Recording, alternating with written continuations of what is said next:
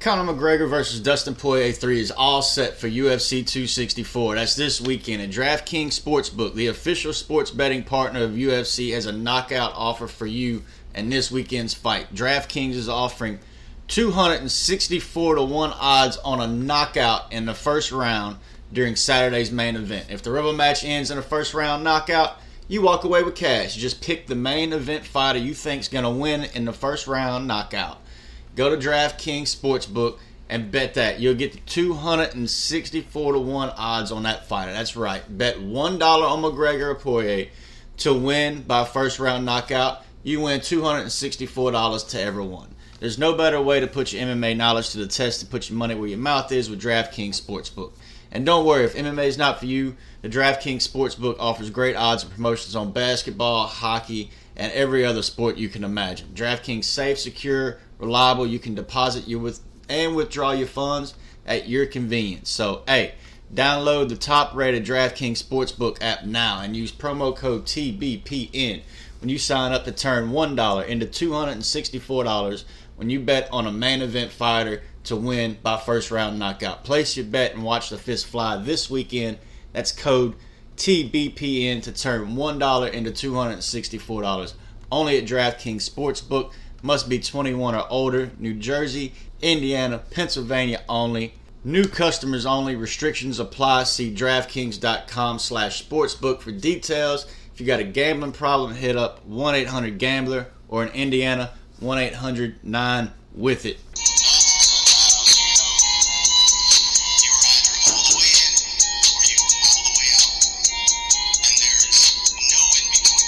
Hey, New Orleans Pelicans fans, welcome back to Protect the Nest, your podcast keeping up with the Pelicans. We branching out, we moving up, back from vacation. Told y'all we'd be back with some big things. We branching out. We're going to have South Coast Sports running.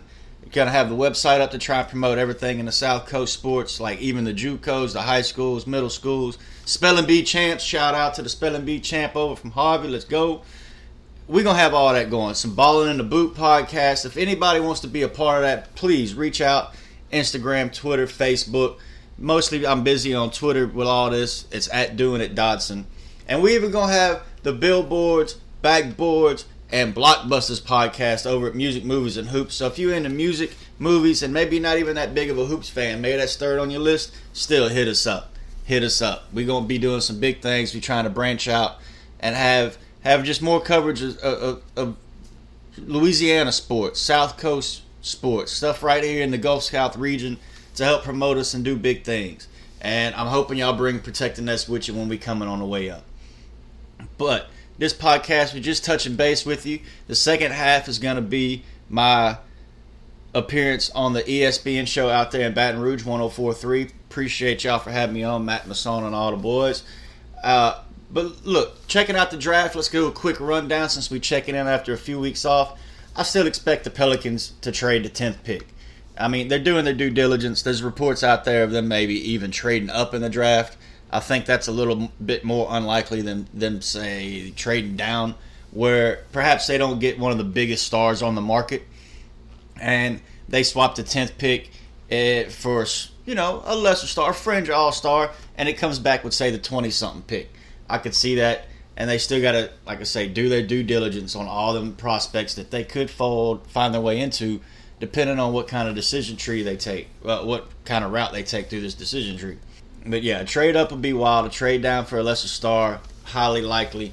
In the middle, I would still put my money on the Pelicans just not having a draft pick because they're going to get rid of that 10th pick for somebody that can really help Zion and Brandon Ingram in this very next season. And there's not too many people at that 10th pick that I see helping us being the person that pushes us off into the playoffs, and not that 8, 9, 10 playoff play-in nonsense. We're talking about fighting for a top 6 seed. I just don't see that even in this draft. Sure, Cade Cunningham could do it if you trade all the way up, but what's that going to cost you? Really, what's that going to cost you? So the Pelicans, to get better, they got to go out in free agency and in the trade market and really try and do something for this new coach. And there's not a new coach yet. Y'all hear more of this on the later in the show. I went on ESPN. I had to say it. How are the Pelicans not being seen as being on like their fifth option for coach? I don't think Alvin Gentry was David Griffith's first option, but Gentry carried a lot of water for this team. He deserved a fresh start, so to speak, after Anthony Davis, especially when the team got Zion. And you saw him celebrating. You knew Gentry was sticking around then. But he was kind of a lame duck. Everybody knew he was right there. It took one or two things. He was gone. You get to the coaching search that wound up with the Pelicans hiring Stan Van Gundy. He was not really in the news until the last week, being reported as interviewing and coming in, so that might have been a late in the game. Maybe the front office was getting cold feet on everybody else, and they saw the sure thing. Stan Van Gundy, knowable, respectable, knowledgeable. Everybody just praises his intelligence. And the stats on after the timeout play show that he is a smart basketball coach. But is he a personable basketball coach? We found out that answer, and now he's going to be what he is great at, being a personable basketball analyst and just commentator. And I think that's where he'll remain for the rest of his career. He won't be back coaching anytime soon. But the Pelicans had to have a first option last summer. Maybe they missed out on him. Maybe they got hired somewhere. We'll never know until that tell-all book is written. Then you get rid of Stan Van Gundy, and me and Fletcher McEl both reported Jacques Vaughn was 1A, 1B. He had Billups first. I had Vaughn first, but that was their Pelicans' top two choices. No matter which way you want to put it, they're both off the table now. Vanderpool's off the table now. He's been swooped up by Brooklyn. At what point are the Pelicans going to have to hire a coach that maybe they had concerns about when the coaching search started, when all the interview process started, and they land on that person? How are they going to justify it in that they got their man when it seems like they're going to be the last, really catching the last seat available in this musical chairs game for the coaching carousel? So we'll see how that plays out. On the other hand, though, I think a lot of people are overreacting us not having a coach. I think we need to not view it as whichever assistant coach wins in the NBA Finals, whether it be Willie Green or Charles Lee, they get the job. This isn't two men go into a room and one man comes out with a job. This ain't Gladiator. That's not how this works. If this coaching hire is made with just that sample size, a few games, that's not fair to anyone, the players on this team or the guys that were in the interview process. But we talk about David Griffith and Stan Van Gundy with all this breakup and Stan Van Gundy having these radio and podcast spots. David Griffith's been pretty quiet. Can't really blame him there. He can only get himself in trouble, really. There's only so much you can do at this point now that J.J. Redick, Griffith's come out. But we talk about him wanting to have a bigger hand in the rotations and rosters. Stan Van Gundy was like, well, I want to play this guy, but they wanted this for developmental purposes. And we're past all that, so we're not going to look backwards. We're going to say, yes, this team's ready to win. This team needs to win for David Griffin and them to all keep their contracts and get extended, to keep Zion and make sure that he signs his extension the same way Brandon Ingram committed with a full 5-year contract. This is a players' league. We've seen that. We've seen that up in Portland with Damian Lillard and how he's had to handle the coaches hiring and firing. With Luka in Dallas and getting Jason Kidd, whether or not Rick Carlisle went out there on a limb for Jason Kidd before, after, during, talking to Luka, that's beside the point. But this is a win-now team. So if they make a win-now move, it's going to be for a Damian Lillard. It might be for Kawhi, who could be a free agent. You could be looking at Fred VanVleet, Jeremy Grant. I went through all these free agents in Forbes articles. Got a list of like 50. I'm going to put it out on Twitter and Music Movies and Hoops possibly on exactly what this big board and decision tree might look like. I don't have anywhere near a complete picture. I don't have a 2% picture, but I could put something up together for y'all.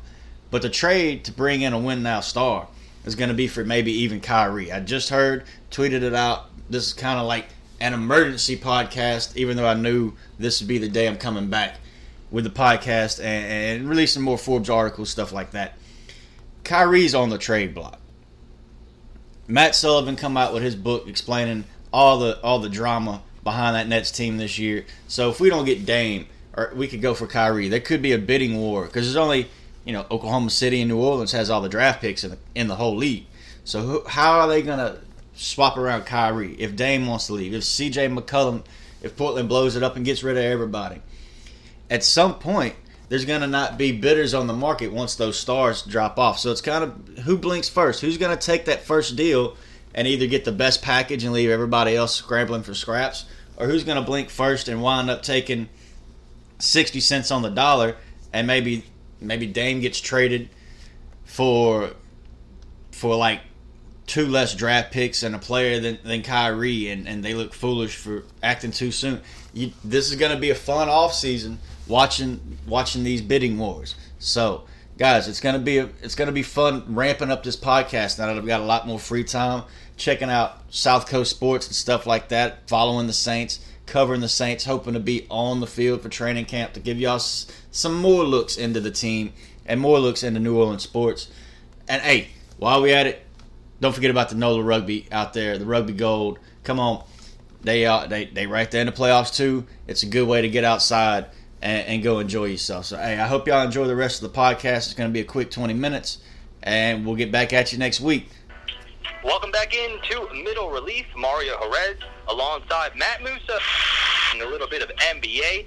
Game 2 of the NBA Finals tonight between the Suns and the Bucks. However, the New Orleans Pelicans are also in the news cycle once again. And it's time to welcome on our next guest. He is a contributor at Forbes.com covering the Pelicans. To talk about it all, Christopher Dodson. Christopher, thank you for answering my text. Thank you for coming on the show. How are you today? Oh, man, I'm enjoying the weather, enjoying the show. Appreciate you guys having me on. No problem, man. A little hot for my taste, but I guess it's a decent day outside. Let's talk about your article a little bit, Christopher. It says that the Pelicans reportedly have scouted the Eastern Conference already for a couple of options as far as swinging the bat and making a trade, but now the Pelicans might try to attract the star from a Western Conference rival to try to make the playoffs next season. Can you give us kind of a summary of what you wrote and what you think might be next for New Orleans? Right. Well, if you look at this team and how David Griffin's operated, we can rehash all that in a bit, but the Eastern Conference has a bigger middle class as far as free agents. And the West, I mean, there's just not as many options that you could bring in, say, on a mid-level exception, biannual exception. Anything that exceeds that, you're really going to be – the options are limited.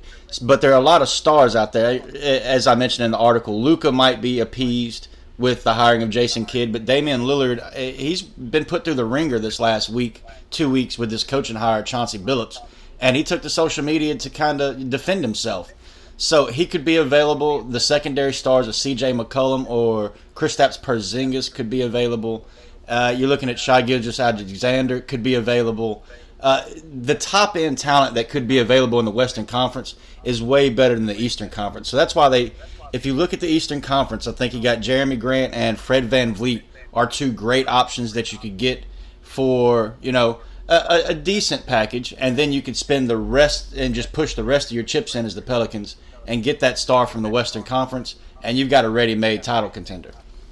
Got it. Going to be really interesting to see, but right off the bat, I want to ask you specifically about the top class and specifically about Damian Lillard, because in my opinion, Dame in New Orleans would be absolutely amazing. I think he could have a similar impact that Chris Paul is having right now with the Phoenix Suns, and obviously still a whole lot of gray area there, not just from the Pelicans' point of view, but also from Dame, because we're not really sure what's going on there. But as of now, how realistic do you think a trade by the New Orleans Pelicans for Damian Lillard is?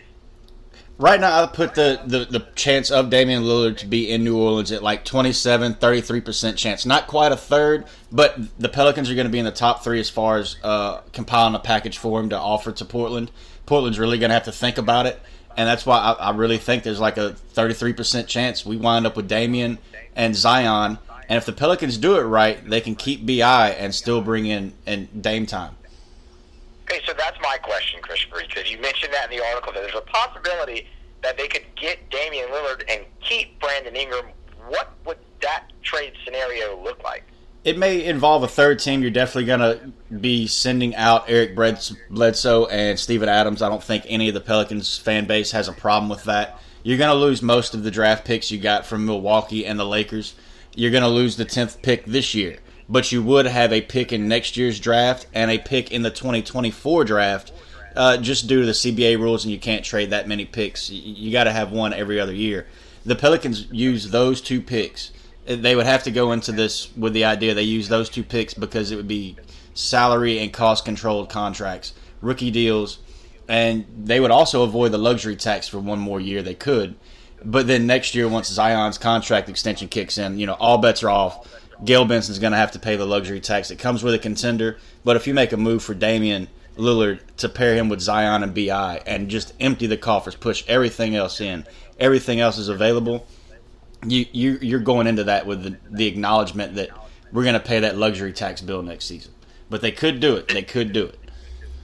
This is all very interesting. Chris Dodson, contributor at Forbes.com, joining us here on Middle Relief. And you went into it a little bit in your first answer, Chris, but I wanted to talk to you about kind of the middle class or the upper middle class in the Western Conference. And in a scenario where the Pelicans are not able to land Damian Lillard, but they have to go for somebody else, you mentioned C.J. McCollum, Kristaps Porzingis. Who do you think in the Western Conference specifically would be the best consolation if they can't get Dame?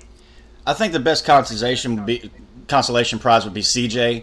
If you look at, say, Kristaps Porzingis, I don't think I really don't think the talent's there. I mean, you could get Maxi Kleber's 40% from deep, 90% from the line for a third of the cost, and Porzingis would still be owed $100 million if he opted into his player option. The Pelicans would have to be really convinced that that's the commitment they wanted to make. And when they look at the rest of the options, I just don't see that being a commitment they should make. So CJ's got to be your best consolation prize. So there's been plenty of reports this week that multiple teams, including the Pelicans, are reaching out to the Pistons about the number one pick in this year's draft. What do you think the likelihood is that the Pistons actually move that pick and that it could be to the Pelicans? I think it's, less than 5% chance on all fronts. This is a due diligence type thing on what could you possibly get for that number one pick. But in the end, Detroit's going to make that pick, and they're going to build around that pick. There's no other real option for them because they're not going to get Ingram or Zion or too many first-round picks going forward from the Pelicans just because of the assurity of Cade Cunningham and the top-end talent at this draft versus what you could get later on. Look, if the Pelicans are good, you're not going to get the top pick in the draft again. And Detroit, they don't get the top pick very often, this first time in decades.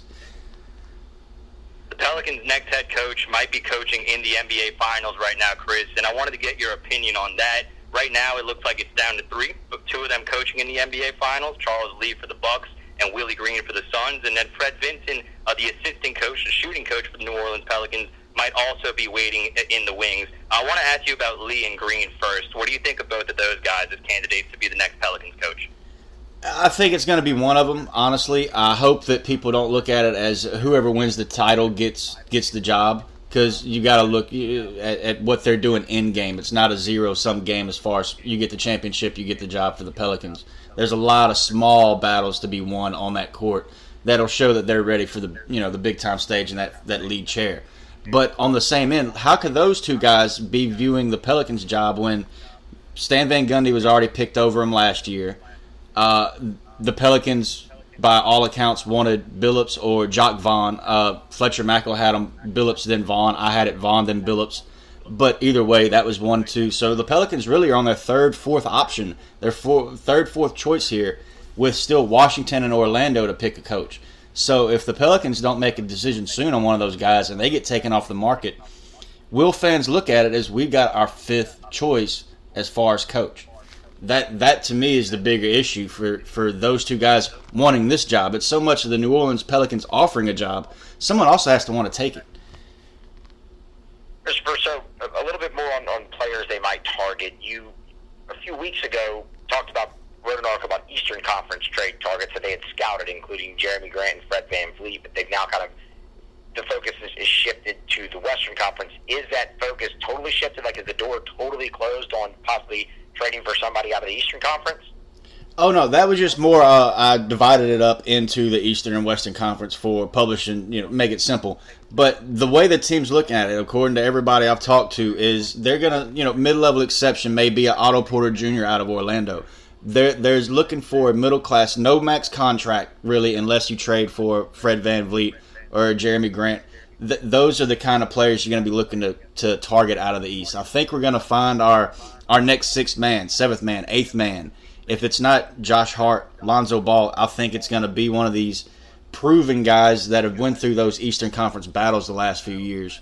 And again, there's no real star available in the Eastern Conference unless you look at Boston maybe, or Ben Simmons if you want to go that route. I don't think the star options in the Eastern Conference are as great. I don't think the team is scouting Ben Simmons as much as, say, Lillard and trying to chase him down for many reasons, talent, contract, fit. But the Eastern Conference is very deep when you start getting to the third to ninth man on those rosters. I would say keep Ben Simmons far away, but maybe working with Fred Vincent, that might not be such a bad thing. Maybe he can finally learn how to shoot past 10 feet, and that ties in perfectly with my last question for you, Chris, is what do you think about Fred Vincent as Pelicans head coach? What happens if that scenario unfolds and Lee is not interested in the job, Willie Green is not interested in the job, and the Pelicans give it to Fred Vincent, who's been on staff for 12 years? Do you think he could succeed as an NBA head coach? I think he can succeed as an NBA head coach, but again, I've seen a lot of stuff on Twitter and the fans talking about how you just said Fred Vincent can maybe fix Ben Simmons' shot. If Fred Vincent is the head coach, he's no longer a shot doctor. He's going to be having bigger things on his plate. So we can only throw so much at him. If you expect him to fix shots, fix the defense, get the team liking each other and the chemistry better, that's too much on somebody's plate, even for an experienced head coach. We're going to have to say, Fred, if you're stepping into the lead chair, some of this stuff that everybody loves you for, you're actually going to have to leave it behind, and that's going to be his biggest challenge, I think, if he does end up with the job. Chris Dodson, contributor at Forbes.com, joining us here on Middle Relief, talking some Pelicans. Chris, great insight today. Thank you so much for your time. Hey, thank you. Thanks, Chris. Chris Dodson, contributor at Forbes.com.